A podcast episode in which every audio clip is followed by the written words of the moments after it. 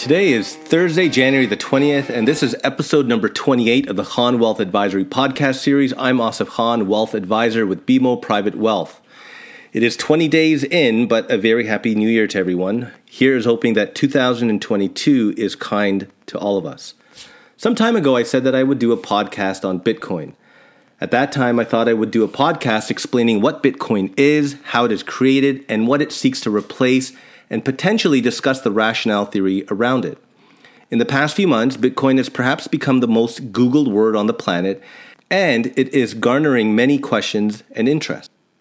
I have come across some arguments on why Bitcoin is a good thing to invest in. I thought I would explain what these arguments are and what I feel about them. Now, first, let me start with a disclaimer. I am in no way predicting that Bitcoin will collapse or go to some astronomical value, say like $600,000 per coin. I don't think anyone can say that with any certainty.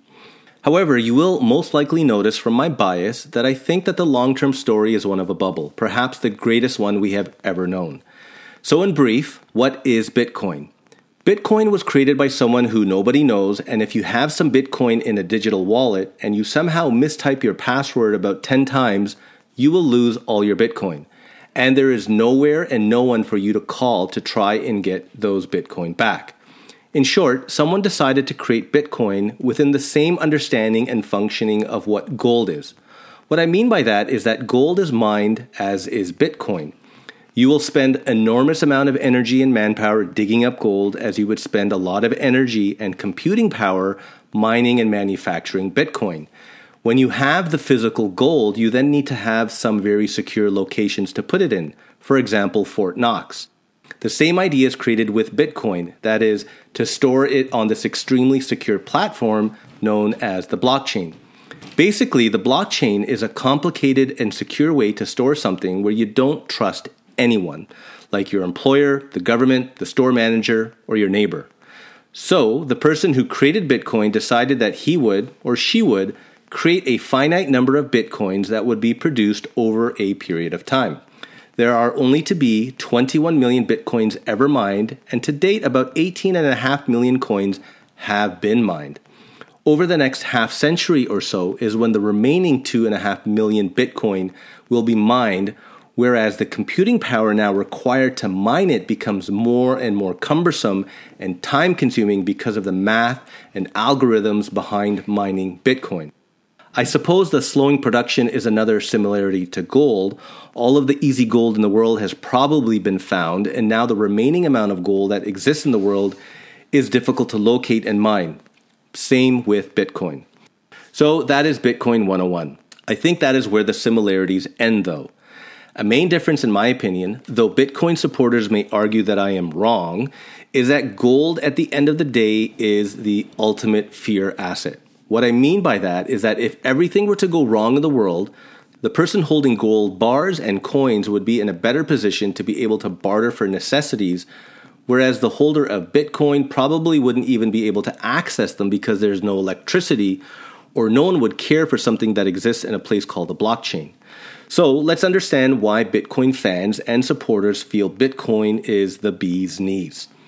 Many would argue that Bitcoin is easy to transact with, that it is easy to store, that it has quick settlement, you can transact peer to peer, and that we know there is a fixed amount to be available and therefore cannot be devalued because you can't create more beyond the 21 million coins.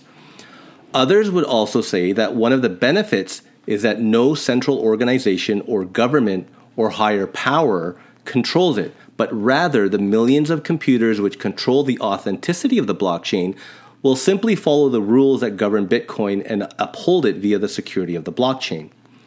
So let's unpack it a bit more as to what proponents of Bitcoin say and what my take is on their thoughts and opinions. First is the notion of the fact that there is a finite amount of Bitcoin and therefore it cannot be devalued because a government or the Bitcoin creators can't simply turn on the printing press and make more of it. To relate this concept, any country could choose to recklessly print more of their own currency, the fiat currency of their nation, and therefore potentially create hyperinflation and essentially devalue their own currency. Thus, a dollar today is not the same dollar tomorrow in terms of purchasing power. My response to this is that we are fortunate to live in a country where currency devaluation is not a constant fear we would have. Yes, we have inflation, and for quite a while, inflation has not been the runaway type. But anyone who's trying to retire by saving dollar bills only would have to know that their dollar will be worth less eventually. Conversely, the notion that investing in Bitcoin protects you from inflation is nonsensical. That is, just because there is a finite amount of it, it does not protect it from devaluing. If the collective feels it should be worth less, it will be worth less. I will remind you, as I always do, that investing in strong and growing companies is a way to hedge against inflation. So, investing in companies is one possible way to protect yourself from inflation. Coming back, and just because Bitcoin has gone up during its short existence does not mean that it will always do so. And by the supposed belief of it being an asset that never goes down, it is somehow supposed to alleviate the fears of inflation. Let me remind the Bitcoin enthusiast that gold has basically been an asset that has, at best, just kept up with inflation. It has never gotten you ahead. That is not what we aspire for. I could see how a citizen of a country like Turkey would not like their wealth stuck in Turkish liras. By the devaluation argument, they would want Bitcoin. But they could also just have converted for US dollars or gold coins. And just because you cannot make more than 21 million Bitcoins is not an argument that it cannot devalue or go down in value. That's absurd. Another argument in favor of Bitcoin is that it is a great store of value like gold. It is claimed that, like a rare piece of art or a Stradivarius violin, it will just appreciate in value. Again, I don't understand this argument. Bitcoin, like gold, cannot produce any earnings or cash flow. So, if you were to apply valuation metrics to it, it would have what we refer to as zero intrinsic value. To compare it to Picasso or Rembrandt, that truly is one of a kind, fine piece of art, is again silly. If I had the money, I could buy expensive art and donate it to a museum where others would pay money to come and see it. I don't think the same can be said of a digital token. I will acquiesce, though, which is also absurd, that people are paying hundreds of thousands of dollars to buy JPEGs of digital apes. This may need to be a topic of another podcast explaining and understanding what NFTs are, non fungible tokens. But again, coming back to Bitcoin. It is also claimed that Bitcoin solves the problem of double spend, which some refer to as the holy grail of money. I will simply say this too is senseless. Double spend refers to the fact that someone could spend the same money twice. Like a JPEG that can be copied and stored on other phones, the same could potentially occur with accessing your digital cash via multiple online bank apps, as an example. This cannot occur with Bitcoin because of the blockchain. But is double spend that huge of a problem, and don't banks have a way of securing against this type of fraud? Another very silly thing that I heard is that Bitcoin has this high value because of all the computing power and energy it takes to make it. When was the last time you paid more for a pair of jeans simply because it was made with more expensive electricity rather than the quality of the jeans? I don't pay more for a painting because the artist used more expensive lighting when he painted it. So, again, a silly reasoning. By now, you've probably gotten a gist of my opinion. However, for fun, let's go through some more information I came across that goes on to defend so called myths about Bitcoin. They, meaning Bitcoin enthusiasts, go on to say that Bitcoin is not only used for speculation. The operative words are not only. They say that millions of people hold it, and those in developing countries who don't have access to financial services the way uh, you and I do are transacting with it. They go on to say that many corporations are holding it the, on their balance sheet as treasuries, and that many investors are holding it in their portfolios as a diversifier. I say, show me the proof. Yes, some are, but don't extrapolate and say many and most. Another myth they say is not true is that other cryptocurrencies will replace Bitcoin. This I can agree with for the time being. At the moment, Bitcoin is the gold standard in crypto. But like every number one sports team, dynasty, or empire, you eventually fall in the rankings. With about 10,000 cryptocurrencies already launched, something may challenge Bitcoin, like government issued crypto or digital currency, or maybe they just all go the way of the dodo bird. Another myth suggested is that governments will not ban Bitcoin. It is argued that in certain parts of the world, like China or Nigeria, where the government is unaware of your Bitcoin transactions, they have gone on to ban it or at least try to.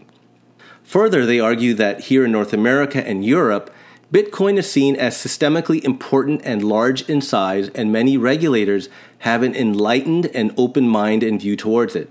I kid you not, those were the words I read. Additionally, they state that Bitcoin should and will be regulated but not be crushed by any government. My take is that Western governments impose regulations on financial dealings to protect society and to control the financial and monetary systems. I can only say that in what world does crypto not get regulated with the full watch of the central governments? It is further argued that developing nations will or are embracing Bitcoin. But I would like to remind the listeners that cash is still king in developing countries, where large parts of the population still don't have access to the internet. Another myth they purport to debunk is that governments will not create their own cryptocurrencies, which would eventually kill Bitcoin. All I can say is that the argument used to defend this myth is not worth repeating. The arguments used were not even answers. Bottom line, central banks and governments need to control money and the financial system. Therefore, you could get more countries like China banning it, or just flip it on its head and change the game with digital fiat currency. Losing control of the money supply is not an option for Western governments. I was reminded of an interesting piece of history. Back in 1933, to control money supply during the Depression, the US government banned the ownership of physical gold. Therefore, when they want to, governments could impose various restrictions that promote fiat currency over crypto. Proponents of Bitcoin go on to further suggest that it is a myth that Bitcoin is too volatile to be a store of value. The answer to this myth by Bitcoin supporters is that no one is suggesting that you put all of your investments in Bitcoin or don't put all of your eggs in one basket. They go on to suggest that there have been many examples in history, like gold, which was both volatile and a good investment. They cite that when the gold window closed in the early 70s, gold went through price discovery to find out its true value in the new monetary system. They feel that as Bitcoin matures, volatility will decline as it did for gold. Additionally, it is argued that volatility and investment worthiness are not the same thing, and that having a small amount of Bitcoin to a well diversified portfolio provides improved overall returns and can improve your risk adjusted returns. My only answer to this is that an investment that can swing around in huge divergences at the whim of an Elon Musk tweet does not create better risk adjusted returns. And if Bitcoin ends up being a massive bubble, then risk adjusted return will take on a whole new meaning.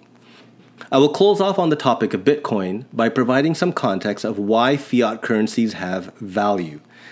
Crypto promoters will argue that the US dollar, the Japanese yen, the euro, the Canadian dollar, and others are also zero stores of value. They are just paper that a government issues. I will say that this is not true. If I'm a sovereign country and I have $100 billion that I need to store somewhere, I can decide to put it in gold bars, the US dollar, or Bitcoin. Why would I choose US dollars over the other two? It is simply the fact that currencies of Western nations are backed by the tax roll of its citizens. There actually is revenue behind the currency. That is not true for Bitcoin. It is backed by nothing. I have to end with a disclaimer Everything in economics is governed by the laws of supply and demand. If more people want to buy homes or swimming pools or bicycles than are available for sale, then the price of those things go up. Eventually, equilibrium or sensibility returns to the markets. That is, more supply comes onto the market because someone realizes that they can make that product too and make money doing it, or people eventually realize that the value for what they were paying is not logical and they stop the madness. Either way, supply and demand wins. So I don't know where Bitcoin goes, but I think you have my guess, and I could be wrong for a long time. Therefore, if there is demand for Bitcoin, it will hold a value and could stay strong for some time. Hope you enjoyed this podcast. DM me or email me or call me with any questions. My number is 416 725 9133, and my investment partner, Austin Khan's phone number is 416 709 7879. Here is the corny dad joke. Why should you put your new calendar in the freezer? To start off the new year in a cool way. All the best to you for the new year. Would love to hear your feedback on this podcast. And by the way, no extra ending today because of the length of this podcast, so no need to keep listening after the music stops. The ending after the ending will return on our next podcast. Be well and have a wonderful weekend.